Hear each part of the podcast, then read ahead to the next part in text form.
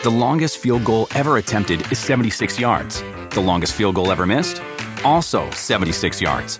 Why bring this up? Because knowing your limits matters, both when you're kicking a field goal and when you gamble.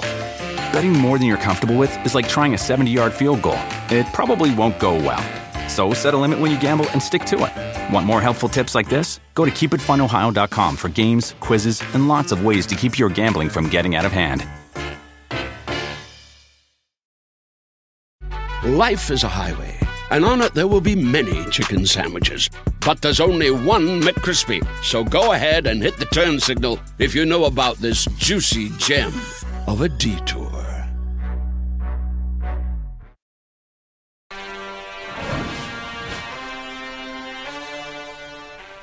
He has listened to us for over 7,000 minutes. I, I tweeted back at him. I said, You have listened to me more than my kids. And I feel like that might be true, Uh, actually. yeah, my, I mean, my kids are teenagers. They don't listen to me at all anymore.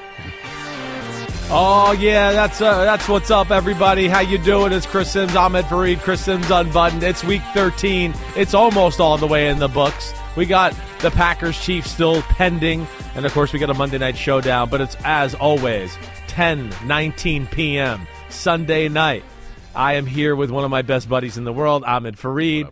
And my kids still didn't listen to me much, very much this weekend. I have teenagers. You still have kids that are like, dad's cool, and I listen to him every now and then. You'll soon be the not cool dad like me. I'm not that cool already. Okay. I'm still not that cool. I, I tell them, I give them critiques on the YouTube videos that they're watching all the time, and they're like, "You just don't get it. You don't get it." right. Like I do get it. Right. They're yelling. Yeah, They're it's not that good. It's not you good. don't get it. It's bad. Kid, you don't get it. That's what I try to say to my kid, too. yes. Right? He You'll tries to tell me about his haircut sometimes. He's got this crappy ass haircut that I can't stand, right? And he's like, You don't get it, Dad. I'm like, No, no, I do get it. I see every boy at your school with that crappy ass haircut. It sucks. Yeah. Be different, Yeah, right? yeah, yeah. They- but that's that's how you're supposed to be, right? Yeah. We didn't listen when we were I know. kids. You don't listen to We your knew parents. better. Right. We still Right. think we know better. Yes, It just never ends. Now it's I even guess. worse because now the kids, I think, think they know more just because of social media and the access they have to everything. So they Yeah. think they know everything at times. They got too much. And I knowledge. literally will tell my kids like, "Shut up! Yeah. You're 17. You don't know shit. so be quiet." Yeah, I have to yeah. say that at least twice a week to both Yeah, of them. and they go, Dad, this is why we don't listen to you. we, we don't want to hear that anymore. Um, thank you for listening to us uh, Uh. Each you. and every Sunday night, Monday morning, whenever you listen to this. Or if you're overseas, like some people have said, this could be like Monday night. I'm not even sure how yeah, that Monday works. afternoon. Yeah, Who Monday knows? I afternoon. mean, we have a following in Europe. We know that. Big so It might be yeah, early afternoon. They finally get the the drop of the unbuttoned podcast. So this is our promise to the homies each and every time. We will talk about every game that happened. There That's were some we and so it's a little lighter load here. And there were some games that we have in a category called setting offense back. setting the world back. That's Uh, true. I mean, that might be true. Football, right? Like, what are you spending your Yeah. Sunday doing watching these games? Yeah. Uh, we will talk about those games very briefly. Uh, but we have wild card hopefuls. We got give me the headlines. We got a quick Thursday night football recap, Monday night football preview. So every game, and we start with the heavyweight clash. As a good game on Sunday night is happening Yeah, too, it with Chiefs is. and Packers. Right. It is a good so game. That's gonna be a little 21-12 right now. The Chiefs are driving, and we'll see where it goes. But the Chiefs have not been able to stop the Packers' offense for the majority of the night, and it- it's been long drives by all offenses. You know, so there's not a little lot of wiggle room for mistakes here. And really, Mm-hmm. the big thing is the Packers, the first two drives of the game, went down, scored touchdowns. The Chiefs settled for field goals. That made it 14 to six, and you know that's what they've been playing catch up behind ever since. So you nailed your prediction that everyone listening already knew the answer to last week in saying the Chargers were not going to come back and win that game. Make a prediction right now. It's 21-12. Chiefs down. Fourth quarter hasn't even started yet. What's going to happen? I, I think they're going to come back and win this one too. I do. I'm gonna I'm gonna take them to win this. Hold on, let me just get this straight. They got 12 Wow. right now, so they're not going to go to 19. They're going to win 26-24. Holy Okay, mackerel. That's what I'm going to go with. and All everyone right? knows if you're right or not. We'll see. We'll right see where it goes. I knew this game could be dangerous. I didn't have guts. If, if you listen to the picks podcast I had with Florio, Yeah. I took the Chiefs by 3 Uh-huh. But I said you better watch out. This has upset written on it. You know, a little bit like we talked with some teams when you play aggressive defense, right? Like the Chiefs, man to man so much, and then all of a sudden you play a team that's go, well, we got some weapons on the outside. You sure you want to play man to man like this? And our quarterback's starting to feel it. He'll chuck it down the field. And that's where it's dangerous, and that's what's happened tonight. They're making big plays down the field once again. Yeah. Jordan Love is starting to cement himself as Wow. the starting quarterback. So we'll see where this goes. They just got to run down to the one yard line, and here comes Nostradamus' prediction. So Chris has picked it. You will you will get to witness. yeah, we got us- the witness crapping us- on me, or us realizing Right. how right we were or how wrong we were as this podcast goes on. So, uh, Chiefs, by the way, in this moment, Pete is uh, giving us real time odds. Yeah. Just a second ago, the Yeah. Packers were favorite. Now, after that run, I After swear to God, run, I swear to. God, That's- yes, that- Chiefs I are favorite. I sway lines. I sway lines.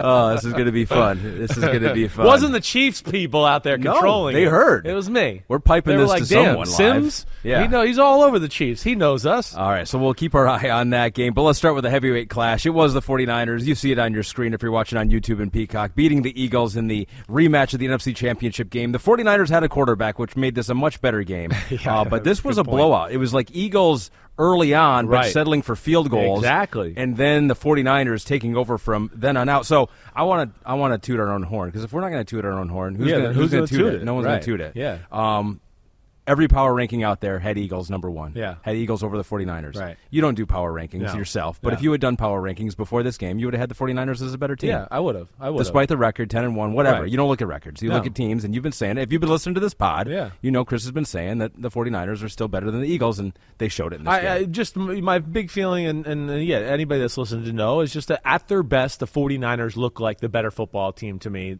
throughout the whole year. I know they had a few, you know, injuries, missed some opportunities in the Vikings Cleveland Browns game and all that. The Eagles always find a way to win. I have much respect for the Eagles, even though most of the world thinks I'm an Eagles hater, right? But there was there was games where we all walked away with the Eagles going, "Oh, that was underwhelming," or "We've seen them play better than that."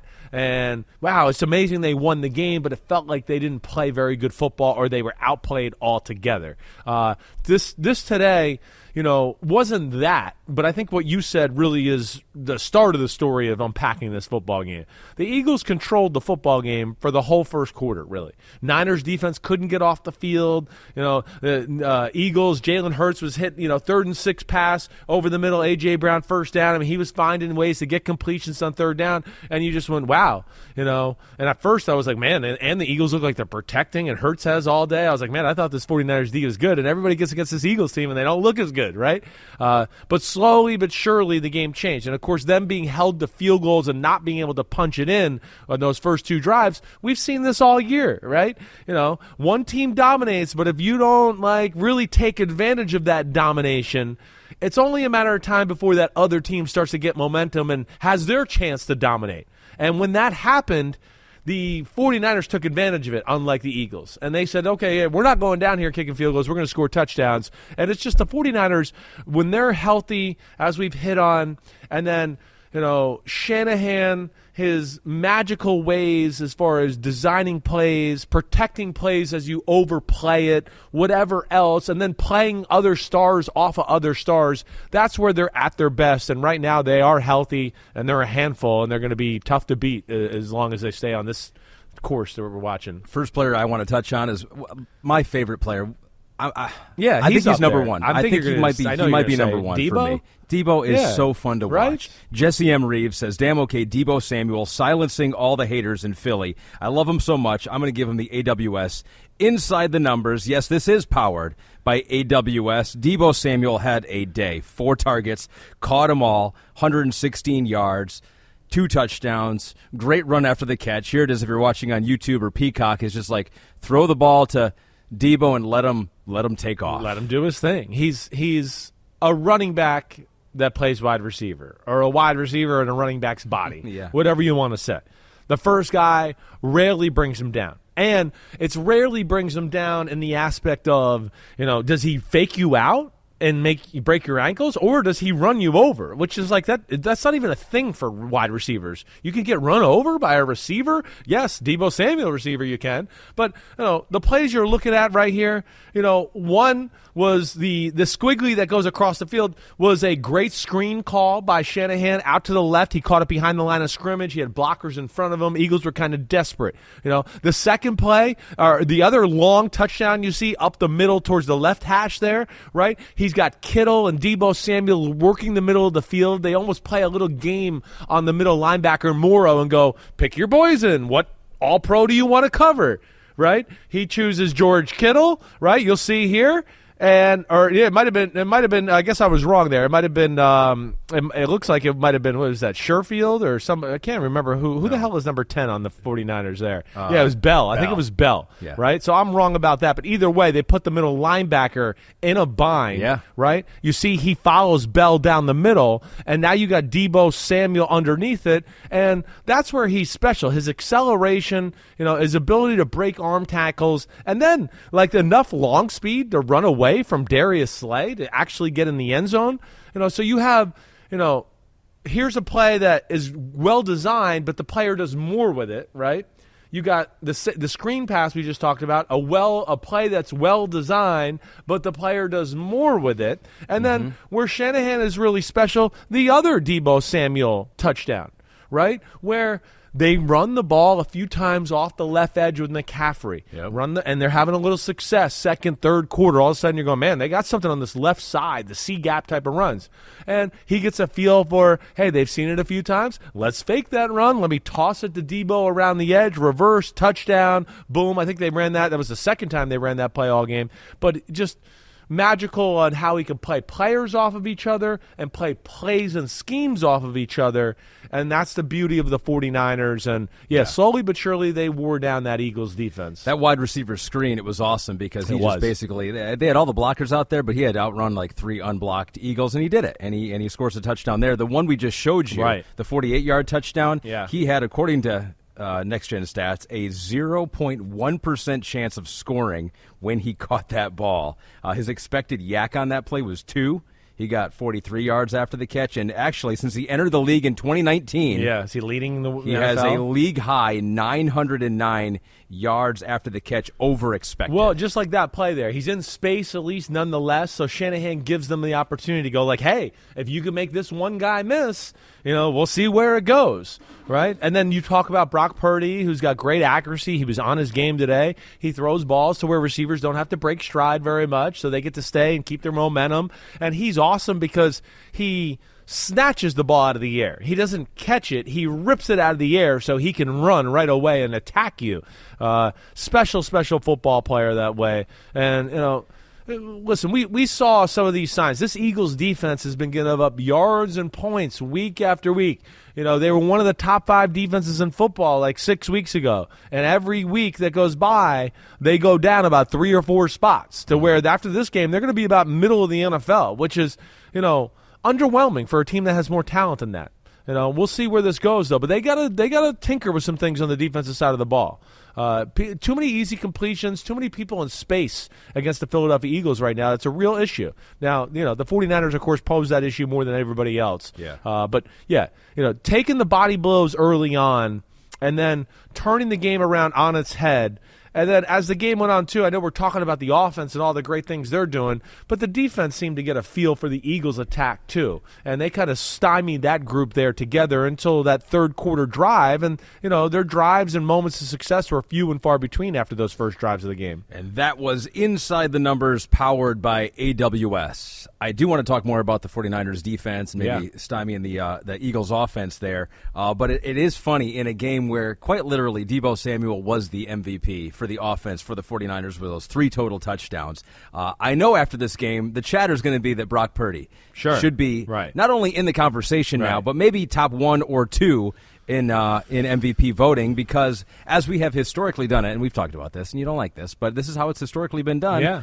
The the best quarterback is putting up the best numbers on the best team. I know. It looks like the 49ers might be the best team in the NFC right now. Right. Um, uh, what do you think about this? I know, I know he's not your yeah. MVP, but he deserves to be. But in, in the con- in the context of how yeah. we've historically done this, right? I, I, do think part of the fact that he was the last pick of the draft is hurting him in this conversation. If he was a first round draft pick, I don't think he would have any any There'd be more hype around. There would definitely right. be more hype around. I would agree him. with you there. I do. Um, I totally agree with you. So what do you think? I mean, there were 213 yards after catch in this game. So he had he had 100 yards that were on his arm. Right. Um, so that's obviously part of our conversation. But but but what do you think about the chatter him? I, I think it's it's fair to have him in the conversation. Yeah. Do I look at him as the actual straw that stirs that drink to where I just go, gosh, it wouldn't work without Brock Purdy? No, of course I don't. But you know, it also is working to its capacity because of Brock Purdy too. His ability with Shanahan's confidence and, hey, this guy knows everything I tell him during the week, and he digests it, and he can put it on the football field and execute the offense perf- perfectly. Let alone he'll make a few plays every game off schedule or whatever else when my plan doesn't work. Right. So I think there's some real tangible things to that.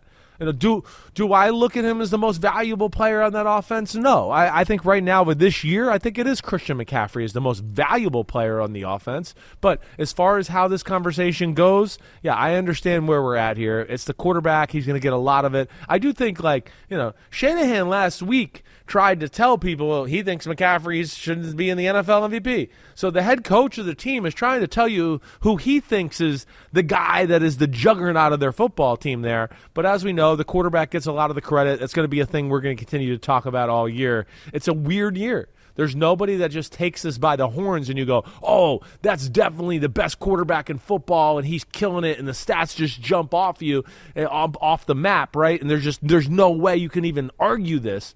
We don't have that. And I think there's some nuance to this conversation this year. We'll see where it goes, but Brock Purdy definitely deserves to be in the in the conversation. And and the conversation too for the 49ers is that some of the MVP conversation could go to those defensive guys too, because they have had a strong defense for a while, and, and they had some in this game uh, defensive MVPs. Of course, notoriously, it's uh, Nick Bosa. Yeah, uh, Javon Kinlaw had a couple sacks That's in this right. one. You mentioned it a little bit. What what do you think that the the 49ers did that that made it difficult for the Eagles? Part of it could be the fact that they haven't played in a while, too. Magic School Bus, too, said how much of a factor did the 49ers having more rest than the Eagles play, if any at all? I think the Eagles have played like three games in Yeah. 13 days. Yeah, and they the have. 49ers is Right. the first in 13 days. Right. It's, it's Maybe. there's something to that, you know. You know, I think also you take into rest. They lost the NFC Championship game last year. They felt like they were better then. You know, they were a motivated football team. Where I think Nick Sirianni had to like kind of work his team up. Right, I heard that you know last night at the team meeting he showed all the 49ers clips and things of them kind of talking trash to kind of get them going, right? But it's usually the team that loses the big matchup that has a little bit more of a personal effect on, right? Now it's a real rivalry to where it's like, no, we beat you now. Now you, you know, it's there's it's, it's that's you. Each team loses once. That's when it starts to get personal and real. But I think the you know the the 49ers of course are really well coached on both sides of the football. The 49ers as we've talked about a lot of the times, right? They're one of the few teams in football that will not be compromised by the Eagles' size to where all of a sudden, oh no, we have to play a defense we don't want to play because we're going to get overpowered or steamrolled by the Eagles' offensive line. So they have the luxury of going, no, we want to play cover four zone. And we trust that our front six will stop all those runs. We don't need to put an extra safety in or run blitz or do the bare front or whatever else. So therefore, then they go, okay, now Eagles, you can't just run here and now, oh, now it's one on one on the outside because you've been gashing us with the run, right? You're going to actually have to take some tactical approach to start to beat us. And that's where the 49ers at least have an advantage compared to some teams when they play the Philadelphia, mm-hmm. Philadelphia Eagles, right? And I think that's the big thing. And I think that's what you kind of saw as the game went on. There wasn't one-on-one opportunities a whole lot with DeVonta and AJ Brown, right? The run game wasn't gashing them quite as much, right? They couldn't get into as the game went on third and shorts as much, right? So it became, oh no, now we got to like we got to drop back and throw it on third and seven. And of course, it's a good pass rush, and they're well coached in the back end there. And I just think the 49ers are playing better caliber football the last three or four weeks. I don't think there's any doubt about that. Uh, and and like I said, the Eagles are really good. I just we've said. I don't think they're as good on either side of the ball as they were last year. And I think the biggest thing, and I'm not saying it can't get to this spot, but with no Gannon and no Shane, uh, um, Shane Shane Steichen. Steichen, excuse me, it, it, those are big losses, they, and they're they are really good coaches, and these guys are new and kind of finding their way here, Mm-hmm. and I don't expect them to be quite as good as those guys are quite yet. Well, too, and if you're trying to replicate what you did last year with a little bit different personnel, which I know they have on the defensive Yeah. side, that makes it difficult too. Maybe Right. they need something new. They need a new, like a paradigm shift there. Uh, one last thing here. They do. We've been talking about. Yes. need a little tactical. Yeah. You know, just a little bit of like, hey, hey, we're lining up in this crazy formation. We might drop out, whatever, but a little bit of a just a shake up to their defense. It won't take much with as much talent as they have. Yeah. They just got to show a little bit more. Let me make the quarterback and the offense think about what we're actually doing. And I think that's what it is more. It's it's more not just like can we replicate what these guys did last year? Yeah, that's the easy part. Right. It's like what would they have done with this personnel playing like they are right now? Yeah, that yeah. you don't know. No, no, right? and that, right. that's what they've got to they've got to figure out. Uh, one more thing here. Yeah? Uh, I want to say uh, CD Mike's say? comment to you. Yeah. With the 49ers handily beating the Eagles this afternoon, are they your favorites? To win it all. This is their eighth win this season by double digits, most in the NFL. They lead the NFC West by three games right now. So it seems like they're cruising to a division title. Maybe, who knows? Maybe they'll get that top seed. That three game losing streak did not help. Uh, but what do you think? Are they your favorites to win it all? Not just the NFC. I'm going to put you on the spot right in this moment. I picked them to win it before the year. I was a little nervous when they lost that three game stretch because it was like shocking. I was going like, damn, the first five weeks they were like Yeah. impeccable, right? So I was like, oh no, is this going to be more what they are? But uh, no, if I if you made me throw down money right now, I would I would take the 49ers to still win the Super Bowl. I would. You know, I, I think what they're doing, first off, you know, I don't even think their defense has p- played their best ball yet. I think Steve Wilks is just getting comfortable there on the defensive side of the ball and how they want to run things, and we're seeing what the offense can do. You know, you just look at their ability to score touchdowns on offense, make plays on both sides of the ball, the way they, you know, they overpower teams and dominate them.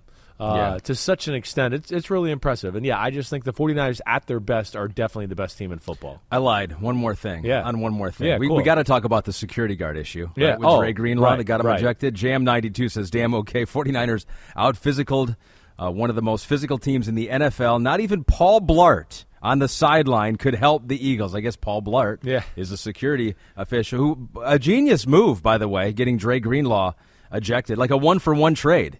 Like the Eagles, I guess, had a little shadier security on the sideline from that point forward. But the 49ers didn't have one of their best defensive players in Dre Greenlaw. What'd you make of that? Well, first off, you don't even know who Paul Blart is. I don't- You know, wait. No, it's a mall cop. It's a movie. You Oh, haven't seen it. I thought Let's that was the guy's that, right? Name. Ke- yeah, Kevin James. thought- it's actually a movie, didn't right? that, I know yeah. it went right over you as you were saying. You were I delivering thought- like, yeah, it's Paul Blart. Oh, hell. I thought You that know, was the guy's name that got Okay, ejected. so the coach, the the security guard, right? Yeah. He's an awesome guy. Dom know him? DiSandro. Yeah. Oh, you know him? Yeah, he's awesome. He's like, he's great way about him. You know, you go to the combine, he kind of sh- you know, Really? chauffeurs Sirianni around, right? And he's he's the coach's bodyguard. Wow. He's the guy that you know is the coach's assistant. It's like his own personal assistant, right? He's awesome. He is. What he did in the game was wrong in a lot of ways. Okay, leave it to the players to get in fights and get in the other other's face. You got nothing to do with the game. Just control your sideline. Tell your coach to get off the white. That's all you got to do. So, like he knows he overstepped his boundaries. You know th- that's for sure. But yeah, that that's like a no no in the NFL. If you don't got pads and a helmet on, stay the fuck out of the little physical altercations that go on on the edge of the field or sideline or whatever, because you got no say in it, and it ain't fair, right? You know, the football players go, oh, you said what to me? I'll see you out there on the next play. Hmm. You know, Dom, De, you know, Dom DiSandro is going to go push. He first off, he made the first contact with Dre Greenlaw. When you watch this, he he pushed him away, said a bad word to him, whatever, and then Dre Greenlaw kind of put his hand in front of him and gave him like a little bit of a semi jab to the face point- or I think he was just pointing at it him, was. It was yeah. kind of just a swipe at the face, I guess, is what I would call it. Yeah. Uh, but big no no there. I did not like that from Dom DiSandro. Great guy. I like I said, I really like him as a person. He knows he made a mistake there, and you're going to see the NFL send out letters to all 32 teams tomorrow, telling like people in that situation that you have no business being a part of that. Stay out of the way in those situations. I hope the NFL doesn't get too heavy handed with our guy Dom. No, I, I, I don't think now. so. I don't think so. He's a big part of the Eagles organization. I know he's Sirianni's right man. He'll be okay there. He, he knows. He committed a, a football no no there. And then Dre Greenlaw, of course, in a big game like this, you got to keep your cool too. Sure. Right?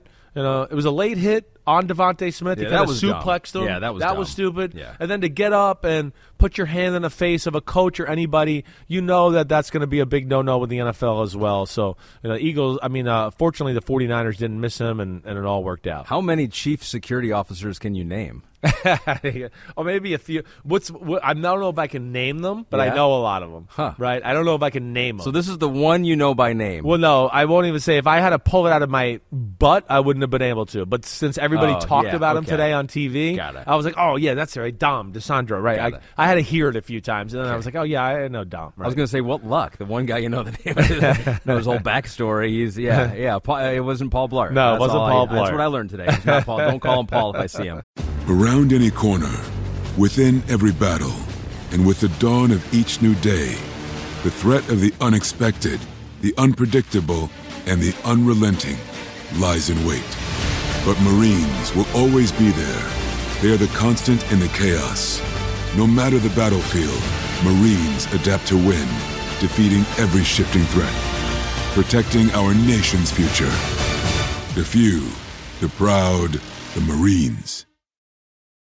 The longest field goal ever attempted is 76 yards. The longest field goal ever missed? Also 76 yards. Why bring this up? Because knowing your limits matters, both when you're kicking a field goal and when you gamble. Betting more than you're comfortable with is like trying a 70 yard field goal. It probably won't go well.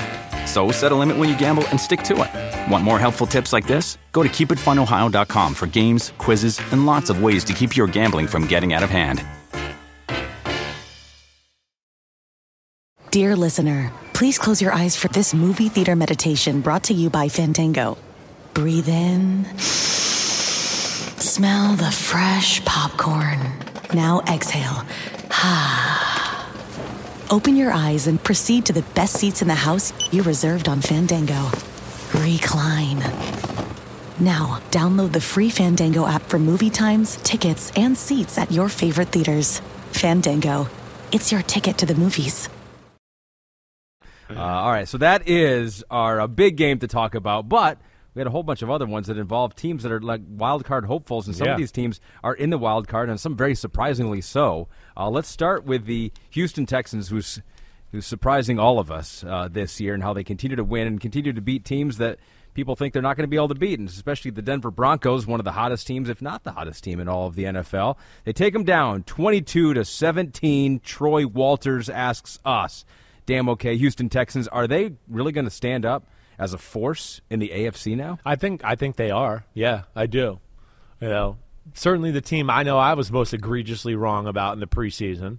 You're not alone. You're no, not I know. I know. I'm not alone. You know, I think you look at them and the Rams. I think they're probably the two biggest surprises in football right now, where they're at. Right. You know, but Houston. Uh, I, I think the inter- uh, again. What, what do I want to say? C.J. Stroud was phenomenal. Right. The big part of the game today was they couldn't get in the end zone though. They had to settle for field goals a bunch of times. That that Denver defense has become a pain in the ass that way, and that kept Denver in the football game where you know, they weren't doing a whole lot on the offensive side of the ball. They were trying to stay patient with the run. The Denver Broncos they had a little success there. Pass game was few and far between. I mean, really, it was it was a, a big pass to Jeudy and a big pass to Courtland Sutton were almost like the whole game as far as the offensive side of the ball. Sutton did drop a deep pass at one point early on in the football game that would have been big. Yeah. But the Texans are real. Yeah, Russ had a few key runs in there too. Definitely did. Had some scrambles and Yeah. moving. Yep, definitely did it that way. You know, but I think the impressive thing was on a day the Texans didn't run the ball great, right?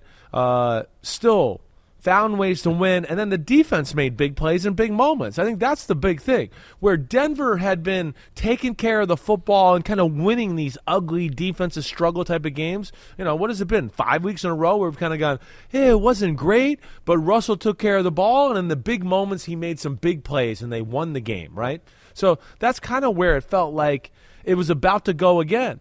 Uh, but hey, Der- I mean, Derek Stingley, both interceptions he made in the football game were c- crucial, right? One, I believe, set up the a field goal in the third quarter. I think it was a field goal. It gave him the short field. Uh, you know, but a little tip pass by Will Anderson falls into Stingley's hands, and then Stingley's second interception with stealing the seam route when he was the outside corner and undercutting it. That was a phenomenal football play. And then, of course, Jimmy Ward's clutch interception at the end of the football game. Yeah, Denver hard hard day for the offense. But the point in your question is the Texans defense of course is a good scheme with DeMeco Ryan, and, and it has the personnel and team speed that is very special. It's one of the faster defenses in football. And not everybody knows how to break down their intricate zone coverages and their rules. And it looked like Denver had a hard time figuring out how to expose it today.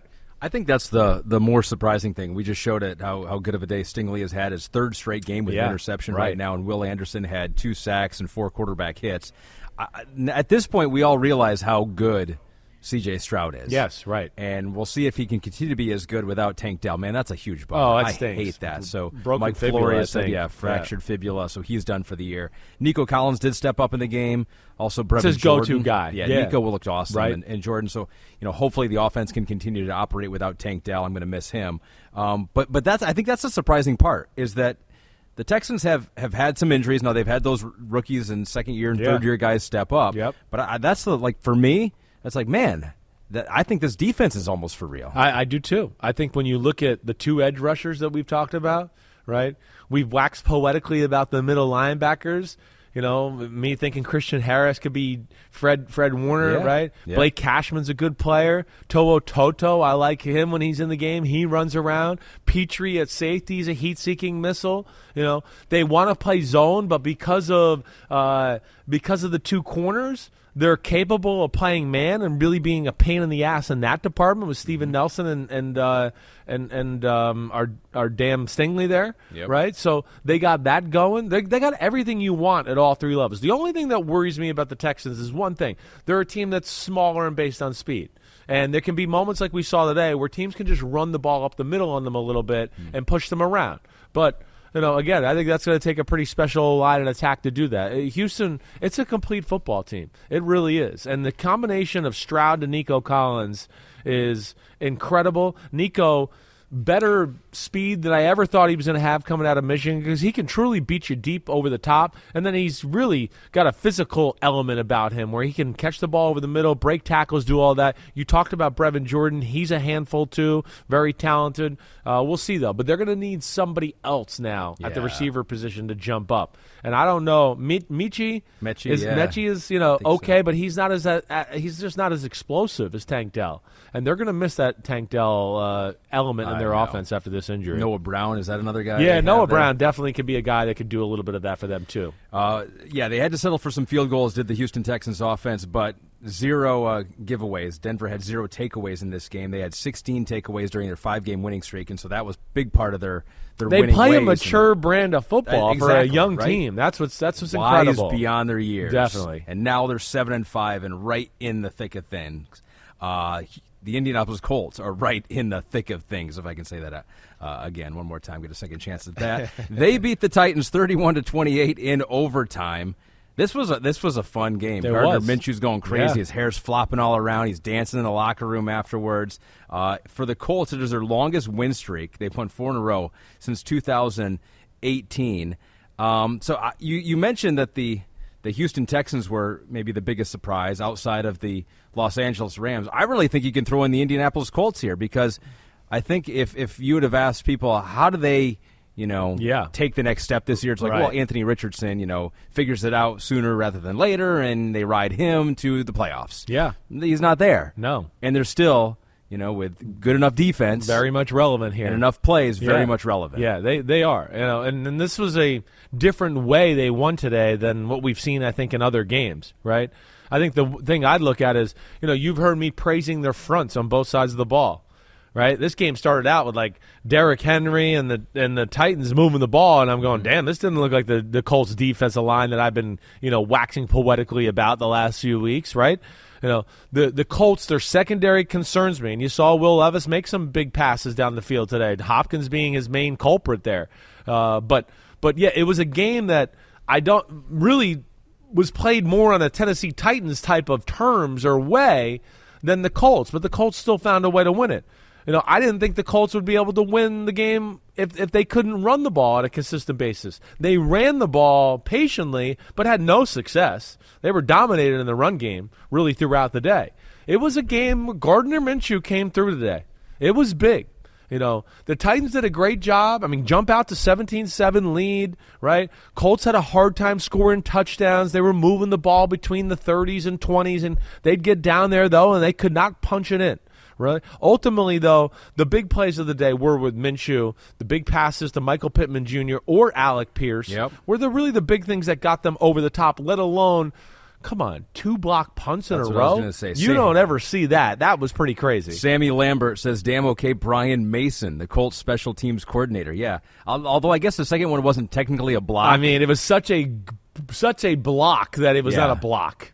Yeah, the guy didn't get a chance to punt the ball. They I got know. in so easily, right? and Stonehouse got hurt on one of those. Right? Is that I um, I believe so. second it was one, on the second. Uh, yeah, I think it was the second, one. Second It one, was. yeah. It was, and that's where then the Nick Folk had a, you know, have Ryan Tannehill kick, uh, hold the hold the extra point, which is why him. we were in overtime, Yes, right? That mixed exactly. extra point was actually A very big huge. moment. Yes. Um, uh, M. Craig twenty three says Shane Steichen, coach of the year favorite? Question mark. He's doing this with Gardner Minshew. Now we will not stand for that Gardner Minshew slander. we've we've been uh, saying that Gardner Minshew you can win with Gardner Minshew, and the Colts are proving that right now. Um, but yeah, I mean you've been you've been saying this from the get go. You think Shane Steichen has like jumped into this head coach role and embraced it, and is one of the the sharper ones out there. A hundred percent. I mean, one, he's showing he can be a head coach and he knows how to manage a whole game. Two, he's definitely one of the best offensive play callers, game game plan designers in in all of football. I every every time I watch, I don't, I haven't watched them on film all year, but I've watched probably every game in some sort of fashion or way.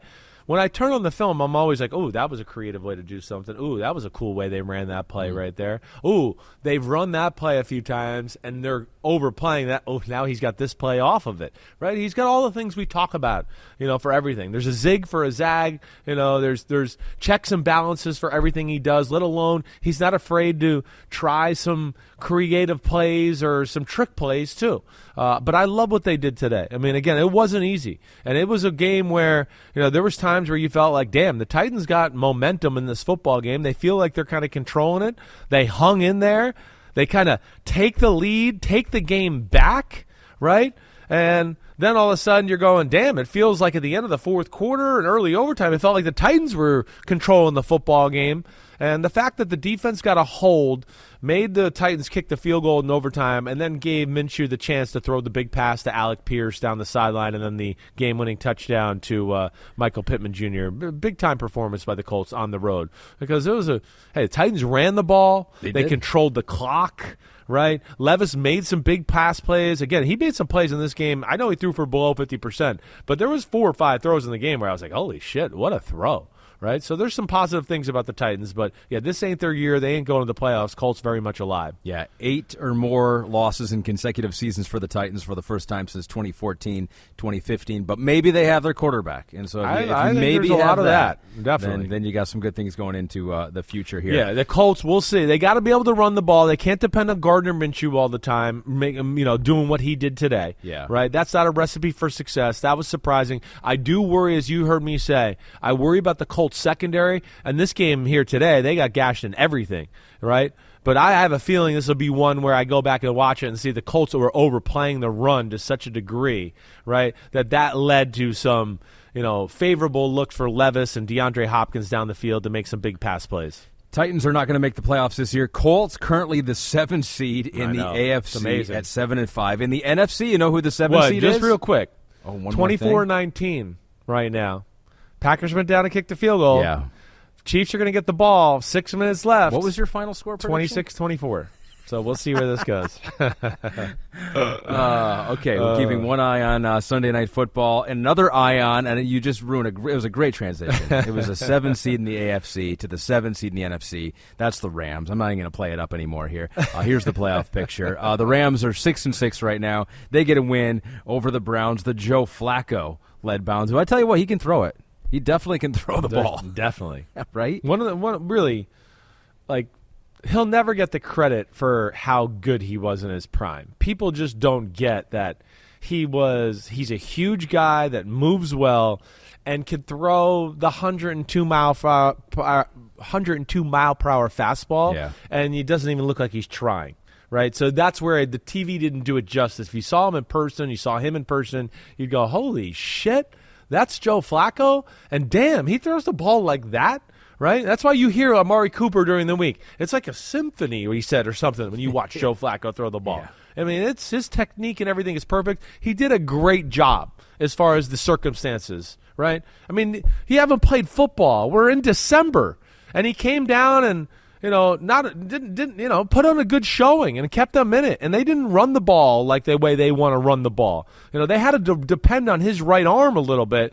The game was closer than the 36-19 final score. I think that's what everybody should know right off the bat. It was going to be tied. They missed an extra point. Exactly, it would have made right. it twenty to twenty. Right. Uh, yeah, he threw it forty-four times to Joe Flacco uh, for two hundred and fifty-four yards. But the story is, in the end of the day, the Rams improving to six and six. Jacob Demian says, "Damn okay, Sean McVay. The Rams seemed left for dead at three and six, but now appear to be a favorite to make a wild card. This is their longest win streak since they won the Super Bowl. They're It- rolling. They're they're they are rolling. They're scrappy, right? They're well coached on both sides of the ball. The defense is creative and they fly around. Uh, I think that's that's what you look at first, right? So they do stuff like that, and you know, they don't give you anything easy on the on as far as your offense versus their defense, and nothing comes easy for that for them or, or, or against them, I should say. And then you know the play of their O line and the fact that they've progressively got better at pass protecting as the year went on. We're not remember early in the year we are like, man, Stafford is like human abuse. Like Yeah. he, he he's getting killed out here. He's right? health, He's healthy now, but he won't be for long. Well, uh, we'll see. I mean, he That's- is that's what we were saying back now. then. Exactly. That's what we were right. saying You're back right. then. You're right. And they're running the ball with Kyren Williams now, right? And then you know with Puka playing the way he did, and Cooper Kupp, who I know is not totally healthy, but you know hopefully he will be here in the next few weeks. Oh, they're they're going to be a handful. They have the right attack every week. That's the thing that I come comes down to to me, and they knew you know just hey, uh, Cleveland's playing this defense. Okay, we'll throw it short and be smart here. Oh, they're getting aggressive. Let's take a shot down here in the middle of the field. And I think Matthew Stafford is playing phenomenal football right now. Good team win by the Rams. Yeah. Uh, again, I don't expect them to be a team that makes a run in the NFC playoffs, but one of those teams that. If you got to play them in round one, you go, damn, Sean McVay and Matthew Stafford and Cooper Kupp and Aaron Donald coming to town. Yeah, that won't be easy. No one's going to like that. Yeah, Puka Nacua now has over 1,000 receiving yards. I can't get over year. him. It's just 12 career games. He is the sixth player since the merger with over 1,000 yards in 12 career games. And the other five are all Hall of Famers. I just made that up. I don't know that to be true, Pete. Maybe we can check that, but uh, that's pretty good. That's a pretty good start to the career for uh, for Puka Nacua and the Rams. We'll, we'll fact check that as we as we go The on here. speed of Nacua is the thing that I am amazed by. That's what I did not see at BYU. But you see, like the 70 yard touchdown catch he has today, catches it over the middle and runs through the defense, and I'm just like. I, I I never saw that guy explode like that at BYU, and here he is doing it every other week right now. Uh, yeah, the Rams again. I think it's the offensive attack and what you know McVay is doing right now. When he has a little run game, he can kind of like we talk about with Shanahan, tie it all together and really be a, a pain in the butt as far as you know trying to defend their offense. Rams are rolling. The Steelers, they would always just keep winning games, even though they were getting outgained. This one had a couple of weather delays, and uh, in the end, this was not one to write home about. I think Mike Tomlin said at the end of the game too. It was uh, like JV JV football, football. out Yeah. there, Yeah. Uh, which the Cardinals played varsity football. They beat the Steelers in their own place. Twenty-four to ten was the final score. Uh, Arizona had not won on the road in a long time. It snapped a nine-game road losing streak for them. Um, Kyler Murray was out there making just enough plays, but I think in in the end, I mean, 145. That's all he threw for. it's just it's just a bad offensive showing. Um, First thing is, I'll say this: the weather was, did no favors to the Steelers. Sure. The Steelers are a team that want to play four quarters and beat the shit out of you and hope you, you wear you down. Right? When you get three half times, it's hard to do that. Right? I mean, they went break, halftime, another long break. I mean, there was there was two different rain delays. Right? One of them was an hour long. That doesn't play for the Steelers. The Steelers want you to go out there and they want to out hit you for four quarters. That's what they do, right? You know, the game started off looking like it was Steeler type of football. They came out, like we saw with the, the, the, Cincinnati Bengals game, aggressive down the field. We saw a few shots. You went, "Ooh, okay, this is this is going to be them now. They're going to start attacking down the field, right?" So it looks all good. The the Cardinals get an ugly, gritty field goal drive that you went, "Man, that was a lot of work just to make it three three. Can they really do anything?" Then the, this is the, this is the end of the game, or this is the game changing moment. Is the Steelers drive down and put together a good drive, and you're going, "Damn, you know." They've they've found something here. They're they're different offense. End of the first half, and they get stopped on fourth and one. Yes, you know they get inside goal to goal situation. Don't come up with any points, and then the shocker of shockers, the Cardinals go on a 99 yard drive against the Steeler defense that we know has been playing damn good football lately, and go up 10 to three at the half. Right, that was the shocking you know moment of the football game. And then, of course, we have the the t- you know the halftime and the delay, and I don't know how much time went by, but then the, the Steelers come back out and Trubisky's in shotgun, and the ball gets skipped back to him on a shotgun snap, and it's a fumble, and the Cardinals pick it up and it's a short field. They score a touchdown. It's seventeen to three, and it's almost that's all she wrote for the day after that. Yeah, I, I was going to say that in the early parts of the game, I'm like, man, the, the Steelers, Steelers are running the ball really exactly well. I mean, right. they ended up running for 130 yards on the game, averaging over four yards per carry. Uh, they just couldn't cash in, and the most egregious one was at at the end of the first half when they didn't get in. And then you're right, the Cardinals go down the field, score that touchdown. Uh, James Conner gets some revenge in his revenge game, 105 yards uh, on the ground for the Cardinals. So just three wins on the year. Uh, but uh, one was against a team that's trying to make the playoffs. I just don't have faith that the the Steelers can rack up enough wins. I, am I'm, I'm with you there. I mean, again, it's the same thing we talked about. Too talk. many teams below them they, playing good football. Yeah, can they win just playing below average offense and out hitting you and relying on, you know, the timing turnover and get into the playoffs that way? I, I want to say no. And now, of course, we have Kenny Pickett, who's got a lower leg injury, and yeah. we don't know where that's going to go. So that certainly complicates the issue for them a little bit too. Uh, yeah, I, I, mean, in my heart of hearts, I don't want to say I'm counting them out of it, but yeah, I, I, I you know, it's, it's going to be hard for them. It Patriots, is. Colts, Bengals, Seahawks, Ravens to finish it out. Patriots, Colts, Bengals. Who'd you say after that? Seahawks. Seahawks at Seahawks right. at Ravens. Well, that's going to get tough there at the end. So that that'll be interesting there. You know, the Patriots, sure, they got that, but the other ones, they're all toss ups. Yeah. They, if not, they'll be underdogs. In some of them. They're a playoff team right now. They're the five seed, but we'll see uh, if that can last. Mike Tomlin has pulled off crazier things in his tenure, yes, so we'll has. have to uh, keep an eye on that. The Buccaneers, they beat the Panthers 21-18 was the final score in this one. The Buccaneers trail the Falcons by just one game in the NFC South. Yet to get to that one, the NFC South will be won by some team, and I don't know that they even need to win. That's a good game. proclamation by you. It'll be won by some team. that I, that, we're going to put that, that, on your gravestone. Ahmed Farid yeah. called that the NFC South will be won by one team. Maybe it won't always be the case. Maybe at some point they'll say this division is so bad that no team will win this division, and you are you, know, you don't make the playoffs. Uh, but that's not the case this year. Uh, the Buccaneers get a win over the Panthers, twenty-one. 18 was the final score. I will say this, and maybe this is the positive for them, yeah. is that, that Mike Evans looks like the old Mike Evans this year, and he has for most of this season. He is the second player in NFL history with 1,000 or more yards in 10 straight seasons joining Jerry Rice. Uh, Bucks 3000 says Mike Evans on pace for his best year ever. That that's pretty cool. I, I, like to see that because oftentimes we, we see the gradual decline of some yeah, of these players. Right. And, you know, Julio Jones, I feel like it happened to, or it's sure. just like he's never going to be the guy yeah, he was. And I right. kind of thought maybe we would get to that point it now with Mike Evans. Going that way with right? Mike Evans, it did. It that's, did. That's maybe the coolest thing about this season for the Buccaneers is that, that he is back. He he is. You take into last year, it wasn't his best year. You know, early this year, it certainly wasn't. You know, exploding onto the scene. You could still see he could still run, and he is six over six five, Mike Evans. So he's much bigger than people realize too. But like it's almost a tale of two teams. It's, that's the difference in the game right there. You know, one team, if they ever want to score points, it has to be like a 15 play drive.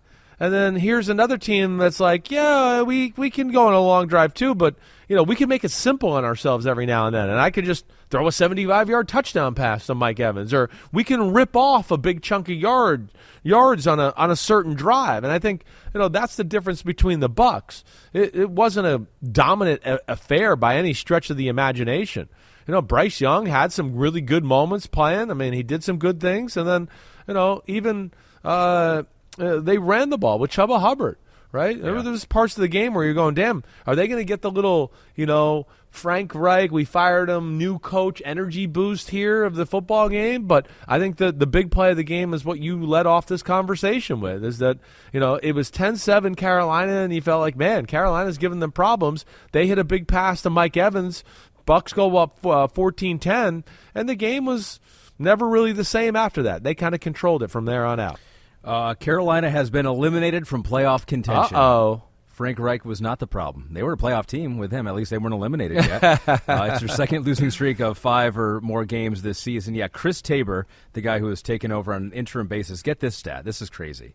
He is the sixth straight Panthers head coach to lose his debut. Gosh, that's not that ain't yeah, fun. That's, that's not the, That's the not best resume there. Um, Um, but Requiem for a Team is coming. It's coming back. Our first Pete elimination. Yeah, I got so much to work with with them too. That's oh, yeah, there actually- is so many little things you could hit on with them, isn't there? I go with a rare two verses uh, with that one. Um, so, uh, so Buccaneers are still in it in the NFC South, a division that will be won By, by one, one one team. team. It will be Well, won by it- one team. it- my thought on the NFC South overall is just that the Falcons are the best team, but they have a big question mark at the biggest position, right? I think the Bucks might be the team I have the second most faith in there. Um, but I worry about their D. They have a quarterback, so I like that certainly. All right, but but yeah, there's some things about them that I don't know if I necessarily feel all that comfortable with as Yeah. well. All right, I mean, I think the shocking thing with the Buccaneers is that their defense continues to get shredded most weeks. You know, it wasn't today because we know Carolina has a hard time shredding anybody. Uh, but that's going to be the thing watching, you know, through and through here. But I think as far as the team is concerned, I'm still going to go with the Falcons. But Yeah. the Saints and Bucks are going to have something to say about that. We'll get to the Falcons here in just a second, but that does close the chapter on the wild card hopefuls as we take a look at the game. Patrick Mahomes is trying to screw you. oh, He's trying to screw he you. He threw an interception, right? They had a little slot wheel route. Uh, Sky Kassan, Moore. Kassan Nix, Cassine Nixon. I want to say, I think I said his first name wrong. I kind of but, Yeah, butchered that a Kashawn? little bit. No. Yeah, I know. I think it's they say Cassine. Yeah, I feel like it is, but No, I, I'm could be wrong. up. He made a nice little interception, and now they're going on a slow drive here. They gave a reverse, reverse to Christian Watson, and he pulled up with a bad hamstring. So that stinks for Green Bay going forward because he is their best big play weapon here. But we're at 3 minutes 8 seconds. It's 24-19 Green Bay. Yeah, my prediction of 26-24 is not going to happen now because Green Bay's in field goal territory. It should go 27-19 at least here. And then the Chiefs will have to go down and score a touchdown and two-point conversion. They're in trouble. You still have a chance to be right on who wins this game, but the final score is looking I'm less and less. wrong. To us, at least. You guys already know listening at home. The longest field goal ever attempted is 76 yards. The longest field goal ever missed? Also 76 yards. Why bring this up? Because knowing your limits matters, both when you're kicking a field goal and when you gamble. Betting more than you're comfortable with is like trying a 70 yard field goal. It probably won't go well. So set a limit when you gamble and stick to it. Want more helpful tips like this? Go to keepitfunohio.com for games, quizzes, and lots of ways to keep your gambling from getting out of hand. For the world's greatest athletes, This is the showdown we've been waiting for. there is nothing like competing on the world's biggest stage. It's a world record again! Gold for the United States.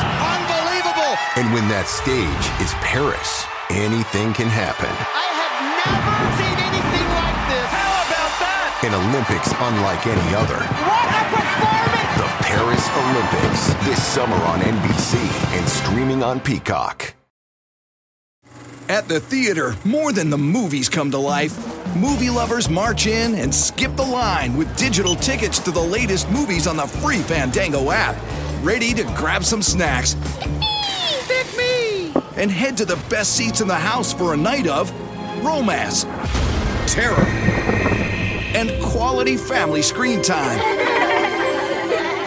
Visit fandango.com or download the app today for your ticket to the movies.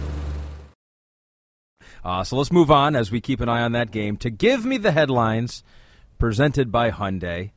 Uh, as you know, we go into the printing press late on a Sunday. We got to get this paper out. It's raining out there. The, we got to put the paper in uh, in the, the bag because it's raining. It's been raining all day here. I don't know what's going on here. So we got, we really have to get this paper made. Uh, two games to talk about here. We'll start with my Detroit Lions. They bounced back from the embarrassment on uh, Thanksgiving against the Green Bay Packers to, to beat the Saints. Although it got closer than it, It should have gotten. it got very close. Twenty one nothing right away, and then uh, it ended twenty or uh, 33-28. Your headline for this game is Open La Porta. Open La Porta. Open the door to the keys to your success. And that goes to Sam LaPorta. It's a play on words. Their tight end there. He is. You don't see rookie tight ends come in and tear up the league like we're seeing that. Not too often. It's a very hard position for college football players to make the transition. You know, there's all these run game rules, right? So you got to be able to block in the run game, let alone there's like 50 different calls that they probably didn't have in college, right? The I pass mean, game. and it was Iowa too, so you know they didn't. well, although, that's although, what I was going to say. In the run game, they probably did, That and that's why he's probably prepared say, for it, that's right? I- that's tight end You know? university. It, it is the one thing they can produce. So there. they're kind of that's about Good one of the point, few things yeah. they are good at, right? Yeah. Right. So he was used to an NFL style of football, but still, regardless, it is pretty amazing the transition he made.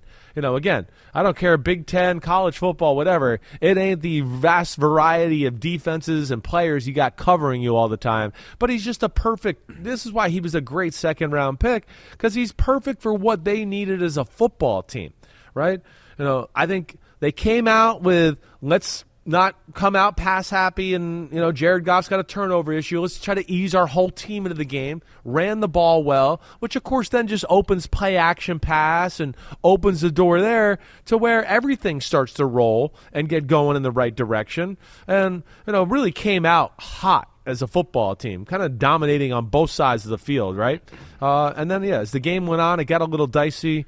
Um, and, and, and you know, of course, you guys were at least able to battle back and, and control the football game. Yeah, we got we got fortunate a little bit at the end of the game with uh, the fumbled snap where the guard was pulling and hit the ball out of Derek Carr's That hand. was that was the moment. It you kind of really felt it was. was what 27-21. You felt like you know this this the Saints had kind of the momentum of the football game. Your defense was reeling. It seemed like Mm-hmm. he goes on a he looks like he's going to toss sweep it to the right, and as he's pulling out, the left guard who's pulling hits the football and gives you guys the short field, and you know. That was, of course, a big moment. The short field, Brian Branch's interception early on in the football game. Derek Carr had somebody open down the field, and for some reason, threw the underneath route. Right, Derek Carr's not playing very good football right now. He didn't play bad in this football game. Right, and I know he got hurt, but uh, there's just been too many moments of him this year of being all over the place, bad decisions. What we saw in the Falcons game last week, you know, some interceptions and some big moments and all that. Kind of disappointing for the New Orleans Saints. Uh, back over to my Detroit Lions. I'm not done uh, basking in the glow of this victory. Uh, Jared Goff, no turnovers in this game That's after right. having six in the previous two games, and so maybe he is he is back on track. And another weapon on the offensive side of the ball is Jameson Williams, PFT Ghost. As you take a look there, Jared Goff, and what he did today with those two touchdowns, as opposed to not turning the ball over and not taking sacks today too, which was another big thing. Uh, but PFT Ghost wants to give a shout out to Jameson Williams. He goes, Lions go as far as they are willing to trust. Jameson Williams. Sims knows ball. So you have been the one saying just wait for Jameson, and I've been the one here, Lions fan, saying I'm a little worried. I'm, I'm stu-. and I'll be quite honest with you. Like obviously that reverse was awesome. Yeah. there was no one around him on that play. That was great by uh, by my guy Ben Johnson. Um, he did just catch one ball in this game. They are getting him the ball at certain They times. need to get him more. I don't think he'll ever be like you look over on the other sideline, Chris Olave. Yeah, right. I don't think he's going to be that. And, Yeah. and you do want that if you're going to trade up for a guy and get him in the first round like that. I don't know that he will be that kind, but Yeah. he certainly is a weapon that can be used. I don't know if he'll be as well rounded as Olave. Where he's gonna, where he can surpass him though, Yeah. is he's bigger and has more big play ability. So Olave might be more well rounded as a route runner and do that to where he might not be that.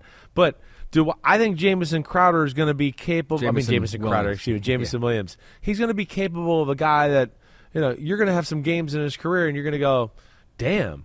I mean, he was it was four for 160 today or it was six for 180, right? That's what he's going to be. He's not going to be the guy that you're going to go, man, he diced him up for 10 yard pass here, 12 yard pass here, 8 yard pass here. No, what you want him more is He's he's a weapon. DeSean Jackson. You got to be. It's Tyreek. It's Deebo Samuel. Just get him the fucking ball in space and go go gadget rockets up his ass, and he's going to run by everybody. His speed jumps off the screen. Like today when he got the reverse, everybody in our viewing room went, "Whoa!" Right? Because like other than Tyreek Hill, when he has the ball in his hands, I would argue it looks about as fast as anybody in football when he opens up. They got to get him the ball more. They definitely do. The same things we talked about with the Lions started to be a problem in this game as when they were get, when the Saints were coming back, right? You're, I was worried about the Saints picking apart their zone defense. That's what they started to do. I worried about oh, are you guys going to be able to separate against some teams that can play man to man? As the game went on, New Orleans got comfortable with, hey, they're attacking, and they were playing man to man and locking some of your guys down, right? That's what made it dicey for a little bit. But either way, you guys got through, came through with the win, and that's where you're going to need Jameson Williams when it's all said and done. New Orleans on a three game losing streak now. Hillfully says the city of New Orleans is beyond finished with Derek Carr. Damn okay. Uh, he did leave the game with a combination of injuries. It looked like it was like shoulder, elbow, back. Yes, he got crushed. Possible concussion. He took too. two big hits back to back plays. He got smashed to the ground by. I think I, want to say it was was it Bruce Irvin was the one Yeah. that did that, and he got hit like on a play before that too, right? Where it was a it was a tough shot. Now, listen, he's he's taken some shots this year, but no, I think it's the you know the missed opportunities downfield, the conservative decisions sometimes when you go, hey, people are open. What are we throwing the ball five yards underneath for? You know, and then some of the bad turnovers in big moments, right? And we saw that again a little today here. The interception, they were backed up early on in the football game. It's like, hey, the Lions just went down the score and sliced through the, you know, the Saints defense like butter. And here we are, we're going to give them the ball back and go, hey, here's the ball at the 17 yard line after an interception. And then, of course, the fumble you talk about of the snap. So he's saving some of his worst for the worst moments uh, possible. But they are still just one game back Yeah, they in are. the NFC South in a division where one team will win the division. uh, our other game that we got to get a headline to is the Dolphins absolutely dismantling the Washington Commanders 45 to 15. Your headline on this one is MVP, MVP, MVP, MVP, MVP. Jimmy Cox is with you. He says this has to be the year for a non-quarterback to be named MVP, right? You've been saying it all along. I'm just a little of like, again, I'm sick of the quarterback on the best team against the MVP. Like that's not what a fucking MVP is. Okay, all right. So that that's the first thing I'm sick of. The second thing of I go by what we do for our job. We talk about football, and almost every Sunday or Monday the whole year it's been like Tyreek Hill, Tyreek Hill. Oh my gosh, did you see Tyreek Hill in that game? Did you see Tyreek Hill? Did you see the highlights? Did you see Tyreek Hill? Did you see the Dolphins? Tyreek Hill, Tyreek Hill. There's nobody we talk about more, right? It's almost back to like the Micah Parsons thing from two years ago where I'm going to go, all we talked about was Micah Parsons every week and how amazing he was, and he didn't win the MVP, right? And and that was okay because T.J. Watt did a big thing that year. But we're we're we're say, defensive player of the year. Yes, excuse me. Thank you, Pete, for for helping me. But that's that to me is like. You know the big thing right now, and Tua's playing great. I get that, but what we're seeing from Tyreek Hill, he's the the biggest game changer we've seen in the sport since Randy Moss or Terrell Owens at wide receiver. It's literally the same way where you just go, it's they're man to man. We're throwing to him. Forget the play. I don't. What was the play? It's throw to number ten, right? And that's what you saw today. Again, it's just. First off, did Washington know who they were playing today? That's the first thing I want to say. Like, what were they thinking? I mean, that was full Tropic Thunder performance by them on the defensive side of the ball. Yeah. How many times are you going to leave the guy that we've seen the whole year beat everybody in man to man? We're going to leave him man to man. He won't do it against us. okay. They're a broken. They're a broken team. They on are de- on defense. They Uh, are especially on defense. I mean, I think you trade away your two best edge rushers. That's going to eventually happen. I feel like it's Yeah. like you gave up on us. It it almost feels like they've given up on on the season. But um, Tyreek Hill now has uh, 1,481 receiving yards this season. That is the most in the Super Bowl era through 12 games of the season. And get this too. Yeah.